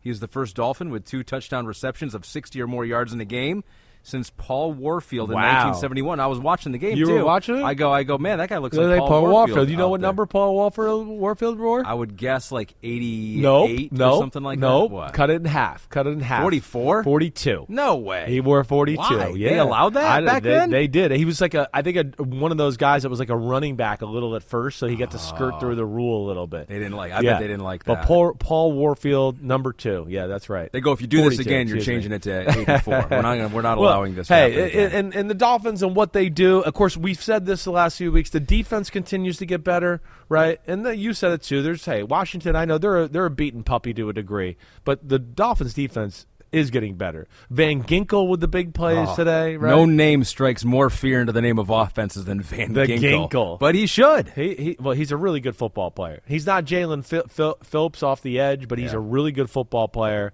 You know, having Achan back is a big deal, and you know the Dolphins they just got so many ways to attack you. They really do, and and of course you got to worry about their weapons, and they get you going sideline to sidelines, and it's toss sweep, and it's reverse, and it's screen to the receiver, and it's slant outside of the receiver, and you're all worried about attacking that way, and all of a sudden they start going deep, and you go, whoa, whoa, holy shit!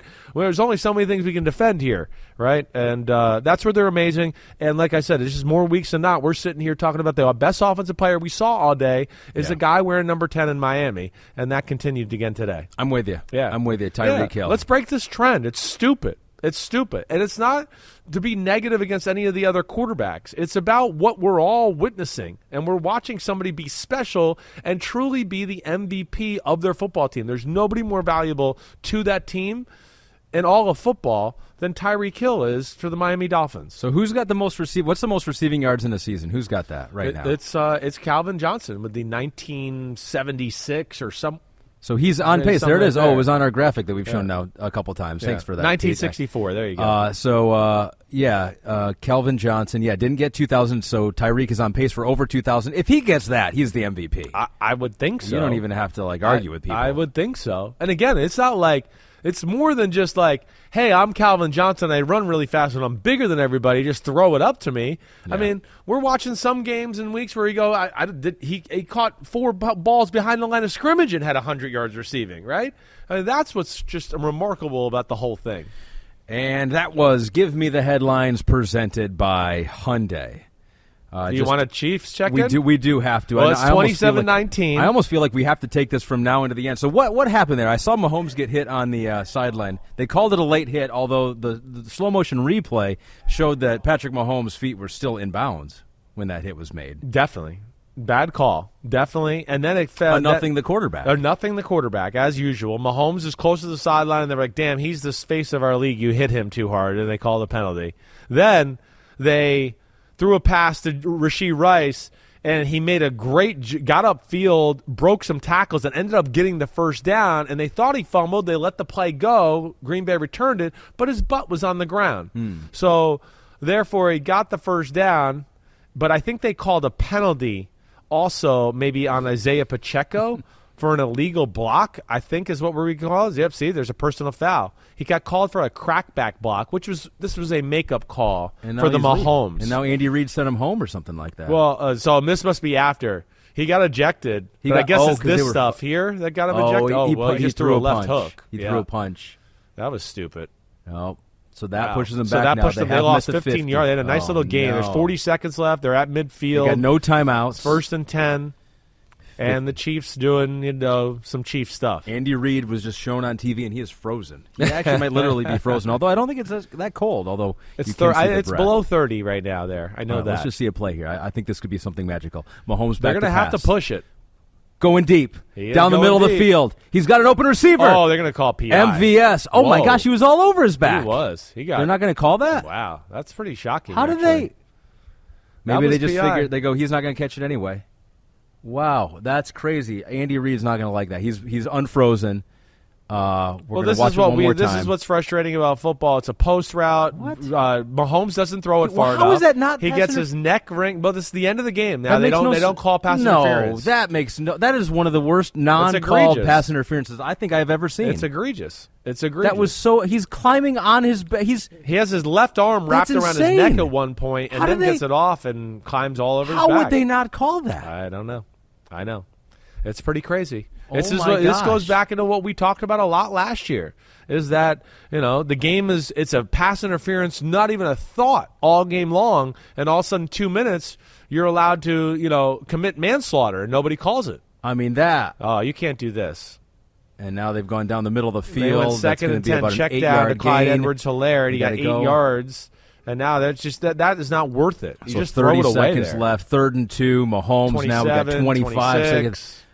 They got to get a first down and get out of bounds. They've got oh, the catch Oh, to he get out MVS, but oh, Oh, he might have. Oh, they did. gave him the clock stoppage. He got out of bounds Wow. barely. 19 Technically, seconds he to go shouldn't here. have because he went backwards there, and the Al- clock should continue. Although, have they changed that rule or They not? They haven't been calling it anymore. yeah, they right. stopped doing they it. They go if you're trying to get out of bounds, we know what you're they trying just to do let here. you get out of bounds. right? Right.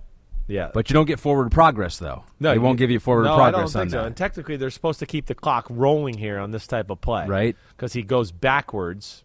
Valentine trying to keep him in bounds, not able to do it. So now 19 seconds to go here. Ball at the 33. I like Fresh this. set of downs, but it doesn't matter. This is good practice, right? Back to I mean, pass. he's gonna take a shot again. Looking down the middle of the field, going for the shot into the end oh. zone, Oh. over the head of everyone, including the defender for the Valdez. Scantling threw into double coverage there. They're going to have two more. If Kansas City's smart here, they'll just take three shots to the end zone and just let him work his magic and let him throw something, some sort of laser, and we'll see where it goes. Kelce is being shown on there, making sure that Taylor Swift is still in that box. Chris Jones telling the team Chris to get Jones back on the sideline here. telling, Get the F out of the way. He's angry. Get off the field. 14 seconds to go here. Mahomes pointing left. We're going to get roasted on Sunday Night Football. We all picked the Chiefs. All red in the ground. So did America, though. They'd Yeah, have to. they- We'd have to roast ourselves. Uh, now we have a timeout for the Packers. All right, I guess now we got to go. Okay, this is good.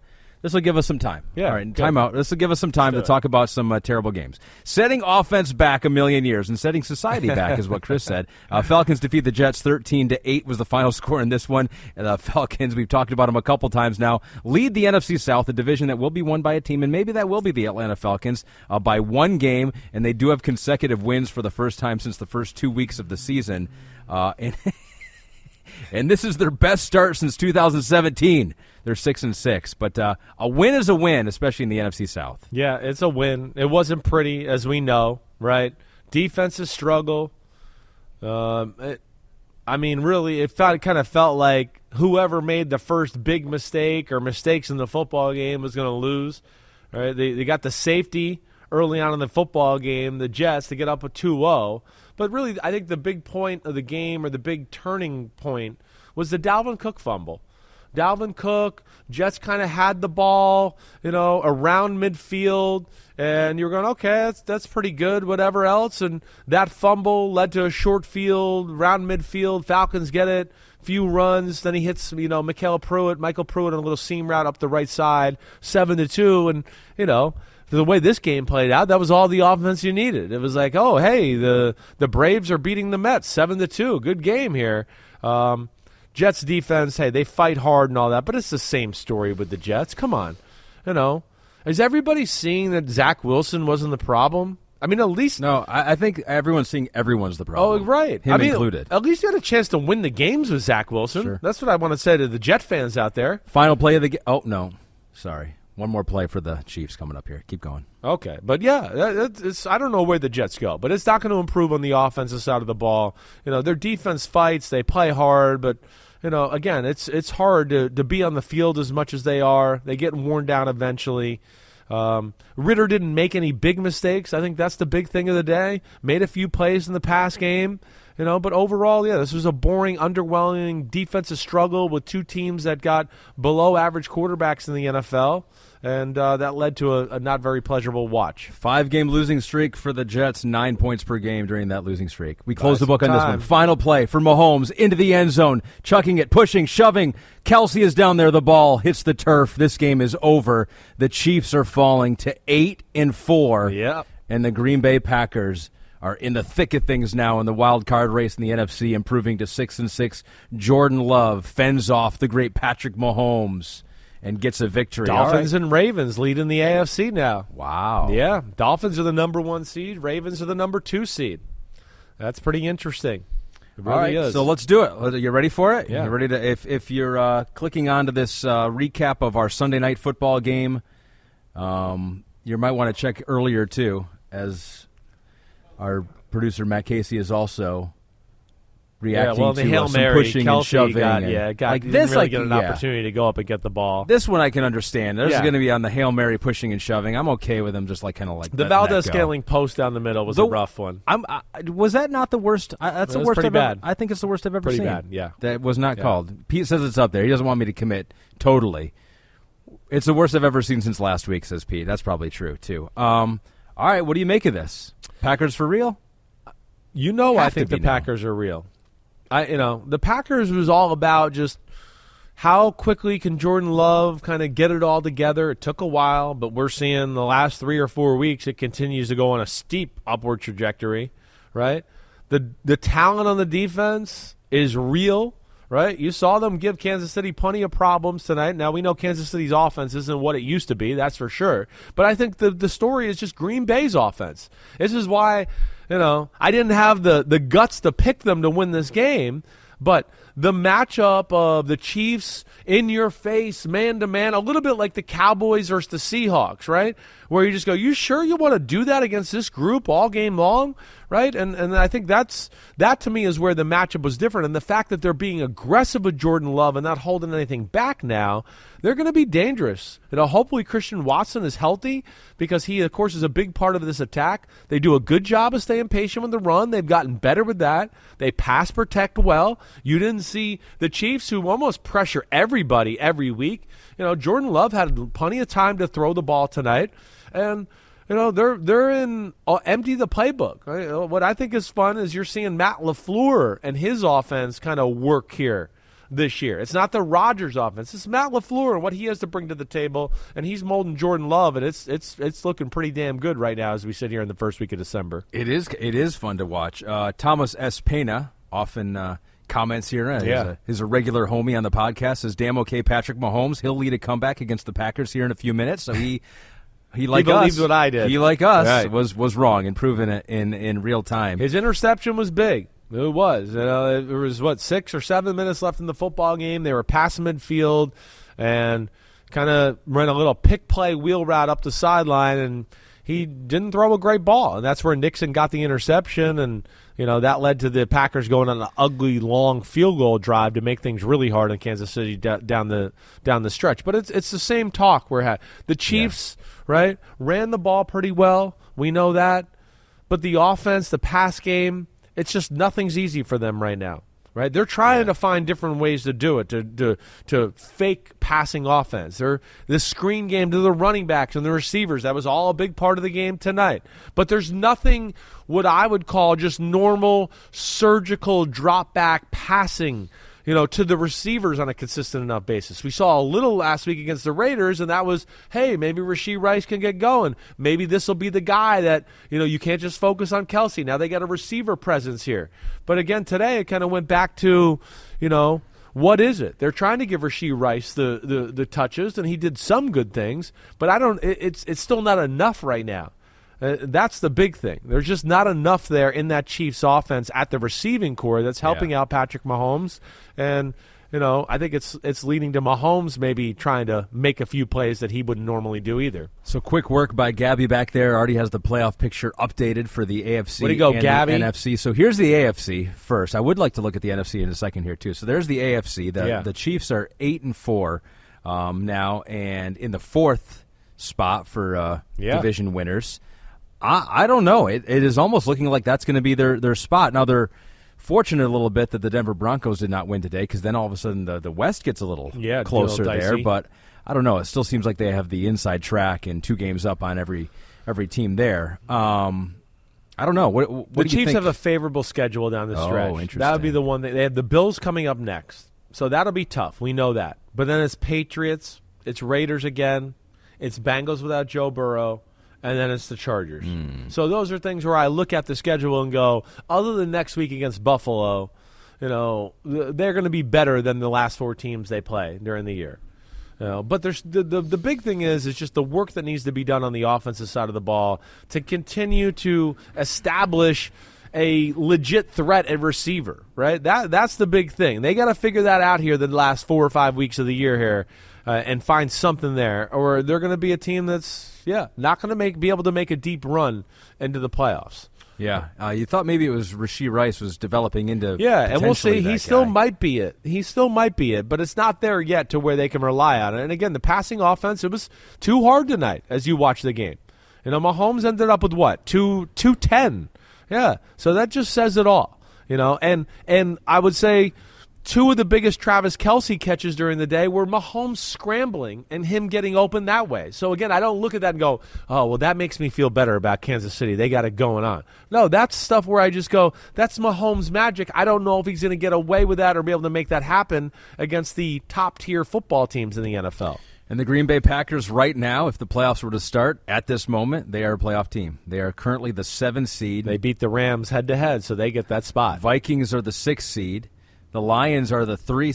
So right now, the Lions are maybe one of the most dominant teams in football because three teams from that division are playoff teams right now. So that means the Lions, by function of winning that division, are one of the most dominant. It teams is in amazing. football. It's Uh, it's is it amazing the gonna be- bottom of both you know playoff brackets It's here. insane. How close it is and jumbled up it is, and yeah, there's still a lot of lot of football to be played here to figure this whole thing out. And Pete, do we have the tweet? There it is. We got old takes Oh exposed. man, I knew it. We got The it. We whole got crushed. crew. Damn. You see, I picked twenty three twenty. I thought it was. I said all week, and I will say on my my pick spot. I just that was one of those where I was going to go. If I'm going to pick Green Bay and Kansas City wins, I'm going to go. What the? F- why? Why are you being so Yeah. cute picking against the Chiefs and and all of that? So I gave the warning to the homies out there to go. If there's an upset to be had, my two were the Saints and that. And hopefully, some of them had the guts to actually, you know, make the call that, that I didn't. Each and every one of you, Kansas City Chiefs, and Maria says it every time. Whenever you all go against, Yeah. you know, all go Yeah, one way, it- she goes, "That's dangerous," and it's she knew it. She felt it at the time there. Right. A game in Lambeau, and it was dangerous, and now you have to live with that tweet being out there. how will, how will I live? gonna Thank God that. for fro- freezing cold takes. We got one more game to talk about. It's our- easy to call everybody else on their takes when you don't actually make a take Oh, yourself. it's so right? easy. It's Yeah, super really easy. Right? You just wait for someone Yeah. to be wrong, and then Right. you and then you make fun of them. Oh, it's the best. Um, all right, one more game to talk about, but let's not spend too much time on this one. Uh, Chargers beat the Patriots six to nothing. It's the fewest points ever in a Chargers win ever. We're talking ever in the history of the Chargers, no matter which city they were playing in. Uh, they snapped their three-game losing streak. Khalil Mack did have a couple sacks in this one, and he is the first Charger with 15 or more in a season since Shawne Merriman in 2006. Wait, he has 15 sacks in the season? Mack? Khalil Mack? He does. He's been on fire. Wow. He had that six sack game, and then Oh, he's had a few two and threes here and there that have, yeah, made him look like the old Khalil Mack when he was back with the Raiders and the Bears, dominating football. He's still a really good football player. We haven't seen him rush the passer like we've seen this year. I think that's that's the big thing, right? And uh, this game was just beyond ugly, beyond. You know, the, the first off, uh, the Patriots early on in the game are kind of smashing the shit out of the Chargers. Rhamondre Stevenson got stuck in a bad position and fumbled the football as they were driving early on. That kind of took a little air out of the the the Patriots' sails, right? You know, he's one of their go-to guys. But this was all about field position and just try to win the game that way. And will the Chargers find some way to screw it up at some point? Which is really hard to do against this, the Patriots, who find a way almost all weeks with Bailey Zappe. But yeah, it was. I mean, they get a they get a a, a, a field goal off of what uh, backing the Patriots up. Making them punt back in their own end zone. They get a field goal that way where they put a seven play drive together. Yeah, I mean, Uh, their two field goals were on a 27 yard drive and a seven yard drive. Uh, it, it, there, there was nothing to look at. You know, the Patriots' defense, admirable in what they did once again. But yeah, one was backed up, punt, good field position. The other one was pretty good punt with a good return added to it, right? And then the Chargers couldn't do anything with the ball after that, and they had to kick the field goal. Um, you know, again, you know, the Chargers, good job winning the football game. I don't really know if there's a silver lining to this one. Either that they just they won a game out in the cold in the Northeast, and they can say they did that. But yeah, there's there's nothing that I look at to go, oh wow, watch out for the Chargers here. I mean, the Patriots ran for 148 yards I in know. this game, which is crazy. They were bludgeoning them early on in the football game for sure. They just have no pass game to rely on, right? It's oh, we threw up a ball here, we did this, but you know, Bailey Zappe's not in the trust tree, nor is he talented enough to make any plays for them. So yeah, there's just there's few ways. It's hard to run the ball all the way down the field like it's 1912 again and go score touchdowns. So some of these stats date back to 1912, and because we want to just show how historic this is. I mean, Bill Belichick has never seen this. It's the longest losing streak. They've lost five in a row under Bill Belichick for the Patriots right now. Uh, they're the first team since the 1938 Chicago Cardinals to allow 10 or fewer points in three straight games and, lose, all three. That's amazing. Well, their coach, their Defense D, playing well. their D is playing well. It is. It's a pain in the butt. They just have nothing on the offensive side of the ball. I mean, nothing. Like less nothing than teams like the Giants and other teams that we've talked to have played this style of football, right? I mean, the Jets have more home run hitters than the Patriots do. I mean, it's you take some of the worst offenses in football and you go, ah, they got a little more than the Patriots do, right? Let alone at least a lot of those teams have a quarterback. Uh, the Patriots, it, it's unbelievable what we're watching right now. I, I'm still in shock by it. Dolphin 2334 does want to know, Chris, have you seen a worse offense than the Patriots right now? Uh, I, I mean, maybe the one last year, the Patriots. I think that would rival it. But no, this is probably this is this is the Jets and the Patriots are, are fighting for the, the two worst offenses I can remember in recent history. Right. This is the- this is Giants feels, are Giants are kind of getting Giants in that conversation. Are, oh yeah, the, the Giants. I mean, DeVito's been making some Uh, plays yeah, lately, and geez, sorry, you know, okay. Hyatt You- had you and hundred yards receiving. Like, they've been Saquon's had some games. You're like- right. So that's where I would argue. But the, no, but I mean, to your, that's what I was trying to say with my last point is that the Giants even have some playmakers that Yeah. the Patriots don't.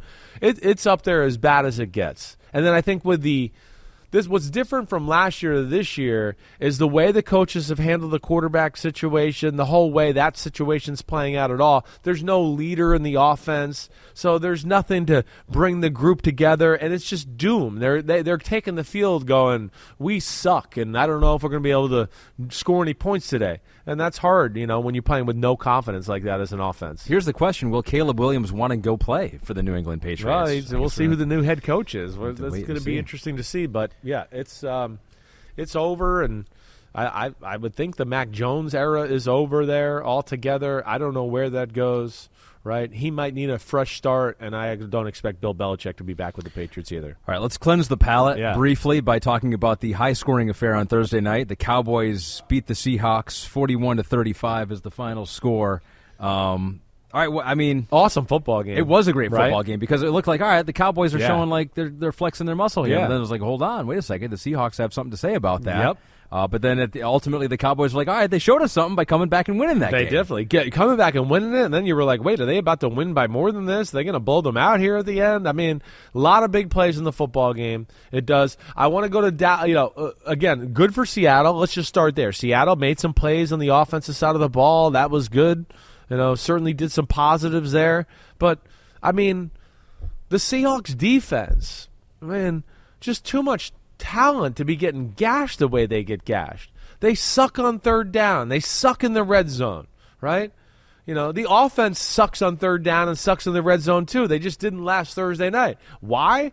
This is another thing where I want to go over to the, the Cowboys and go, does it have to be man to man every play, even when the team has Njigba, Lockett, and and Metcalf? Are we are we not seeing that this team couldn't throw the ball against zone defenses the last eight weeks of the year? And the only thing they can do is throw against man to man. And you're just going to go, well, we'll play man to man every play. Even though that's the only thing we know they have, you know, evidence of being good on, we'll do it every play because that's what we do. Right? Like, Cowboys, you're not going to go to the Super Bowl or be where you want to be if you don't start playing like game plans that make sense against that. You're not that good to where you can just go, we're going to get in the face of everybody and play man to man all game long against all the good teams in football. I mean, they would have been sick with themselves if they lost to that Seattle Seahawks football team. And they tried to. I mean, if Lockett doesn't drop that ball down the middle, right? I don't know if you remember the play where Geno kind of threw it before he had to, and Lockett barely got his head turned around on a post route and it hit him in the face. Like, there's a good chance the Seahawks are going to win the football game right there. They were fortunate. You know? So that's where the Cowboys, you know, I know their defense makes plays and they get after the quarterback and do all that, but man, it doesn't always have to be just so aggressive and in your face a little bit. Sometimes it's okay to bend a little bit. Mm. You know, this one they they tried so hard to stiffen up that they broke a few times instead of having a little flexibility and go, you know, well, let, hey, this formation. I, they, they can do some things against us. Let's be a little conservative. They throw a five yard pass and get a, so what? Let's not let them throw a 70 yard post route. Oh, they just did that. Yeah, well, yeah. You got no safety in the middle of the field. This DK Metcalf one on one with DaRon Bland. Where another one where I'm going to go, I love DaRon Bland, but was everybody really fucking serious with DaRon Bland, defensive MVP? Come on, everybody. Are we all just going to get to the point where we just look at stats and go, he's the MVP, he's the MVP? Like, come on. I mean, come on. Now I will say that He's there real are some, good. there are some years where the The story is just. It's just so good. Like like the, the the story. Like what was the story? Like the unfortunate thing for him is a lot of these have come in blowout performance. Like Yeah. the pick six were not necessarily that consequential. Right, in and he's been doing a really good job. Don't get me wrong. But if you do something, if you, if you do something, yeah, Pete, uh, Pete's joking. He goes, yeah, he just broke that record though that we just learned about, and no one knew about that record until the he did it. yards given up and man to man versus you know too. whatever. Right. Um, but uh, there are certain times where it's just like, man, he really was a story. And if you do something that had never been done before in the NFL, I, I do think sometimes narrative can trump, you know, actual quality I, best I, players I in the league. Well, that's where we have to talk sense into it, and we Yeah. give it the narrative, and we talk about it, and we say how awesome he is, but we don't have to call him the defense MVP. Yeah. I mean, we're there. there there's people there that are about to go.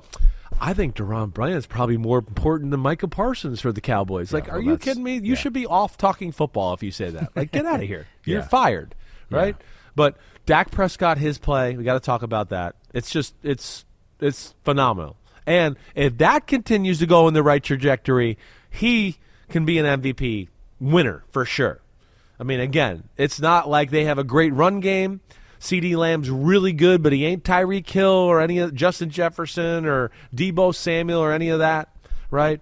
You know, this is him standing in the pocket, making one great decision and throw after another, and that's where I'll respect Dak Prescott tremendously. Uh, we'll see where this goes. I mean, it's a big game against the, the Eagles this week, and we know the Cowboys against teams that are big and physical. Can they hang in there? That's going to be the issue. We'll see this week against the Eagles if they can overcome their kryptonite there. a little bit more rest than the Philadelphia Eagles, Yeah. and so that'll be perhaps to the advantage of the of the Dallas Cowboys. But that's a good one for us uh, coming up on this Sunday. One more game to talk about. It's Monday night. Bengals at Jaguars. What are your thoughts on Yeah. this one? You Oh. picked the Jaguars to win by how much? Yeah, I picked the Jaguars to win. I know, it, you know, it's the last ditch effort by the Cincinnati Bengals. I think I picked it uh, 28-17, right? Yeah. You know, I, I think the Bengals. You know, listen, they're they're a prideful football team. There's some things about, you know, last week's performance and Browning and what he did that you go, they're not totally inept passing the ball. It's not going to be pretty, but ultimately, what I worry about is the Bengals' defense, like we've talked about. You know, this that defense versus the the Jaguars, Trevor Lawrence, the way he's playing, the balance they have on the offense. They're starting to throw the ball down the field and five big plays that way. The Bengals give up a lot of big plays. I just don't think the Bengals' offense will be able to keep pace with this this Jaguars' offense. Ultimately, 28-17 Jaguars. So that is the final game of Week 13. There are still plenty more weeks to go, but in college football, we're getting Oh, down don't get end. me started. So before we go, This is how my day started right here. Baby Joker 2312 Yeah. says, hook 'em. I'm, Texas I'm- is in. I'm pumped that Texas is in. P- pumped. Yeah. I didn't know what was going to happen. I don't no one did. Now it seems like the committee was very scared in why are we how are we going to get teams to schedule out of conference big games if we don't count Texas beating Alabama as a big one. Yeah. Where I want to argue and go that was early in the year. Mm-hmm. Mi- You know, Milroe wasn't even remotely what he is right now, the Alabama quarterback, so right? you're giving the argument against Texas getting in. I am. I don't think Texas is one of the four best teams. Oh, my gosh. Right. I, I'm just a realist. I know I got a that? Longhorn tattoo, and I love my Longhorns, and I'm going to root like hell in the Final Four. I'm going to. But if you ask me who the four best teams in college football are, I'm going to go Michigan, Hmm. Georgia, Ohio State, and Alabama, probably. So you, and you could make that argument, I right? Because who I knows, know. right? I think you could have eight teams. If you had the That- eight, that's probably what teams that I'd do. everyone's been talking Right. about, and you put them in a tournament, I wouldn't be shocked if any one of those eight teams won the whole thing. Maybe Florida State without their quarterback, but It's unfortunate for Florida State. They had a great year, but you can't say they're one of the four best teams with a backup quarterback or a third string quarterback. I'm sorry. But I here's the don't- thing, too. How do we know? We don't know. We get picks wrong all the time. We're failed gamblers. Yeah. none of us know. Like Florida State could go in there. Like I, a lot. Like granted, I don't think they are either. Right. But a lot of people thought that there was no way that they would beat Louisville with their Oh, third string quarterback. Louisville, the juggernaut of Louisville, I the mean, team that lost to shitty ass Pitt. and who else did they lose? They lost to Kentucky. Kentucky lost to Georgia 51 to 13, right? So that that's all I'm saying. You know, Alabama almost lost to Arkansas, who I- finished four and yeah, eight, and almost lost to Oregon I- or Auburn, who was six and I, six. I hear you. It- still, You could play There's that game a with a lot lot more talented players on the football field in the SEC, and it ain't as easy just That to go. We're going to steamroll that schedule as compared to the ACC basketball conference or some of this other stuff that's going on. But out you there. can't just the Big Ten sucked this year. Yeah, the Big right? Ten did. I, i'm worried about Michigan. I don't. Yeah. I don't know if they have enough. It's a bad matchup. Did you see what they said? firepower. Did you see all the reactions when they said they were playing Alabama? The like, whole ooh. room was like, oh, oh, gosh. we're hoping we're getting that third or oh. second We like to play quarterback. 17 14 games, and they like to play 17 14 games. Yeah. Tough matchup. I'm just. How Georgia has been the the most dominant thing in the sport for three years. How can one loss to one of the greatest dynasties we've seen in the history of college football and they get Yeah. knocked out of the Final Four? That I don't get. I don't get. Right. So Well, this is what I don't get either. Yeah. Actually, you know, and and and first of all, this is just the problem that happens when you only have four teams in a playoff, That's right. And stuff like this will happen, Right. and especially when you have five power Yeah. conferences and you only have a four-team playoff. That doesn't make much sense, Right. Uh, but in the final rankings, you know, they they put uh Florida State out of it. They they're like they're not good enough without their quarterback Yeah. to beat you know Sure. Alabama or Texas or any of these top four teams. Right. But they did put them fifth, which is ahead of Georgia. So I guess they're saying in their rankings that we still think that they're better than Georgia. That's insane. Without that was their just like that a doesn't make little any sense. gift for them. Like, hey, uh, it's a consolation prize. And they will play each other in the Orange Bowl. Yeah, yeah. We'll, Florida we'll, State, Georgia. We'll, that we'll see how that fun. we'll see how that goes. But I am pumped for my Longhorns. Right? What a big year for. I think they have a chance. I think they have some weapons on offense. They a Definitely, we could beat Washington, no doubt about it. We're going to be dangerous, definitely. And it's a great four teams to have in it. And Michael Penix and Washington, how they play, what a big win for them. That'll be fun, Mm-hmm. right? Uh, but yeah, I, I guess I was surprised by the no Georgia thing more than anything.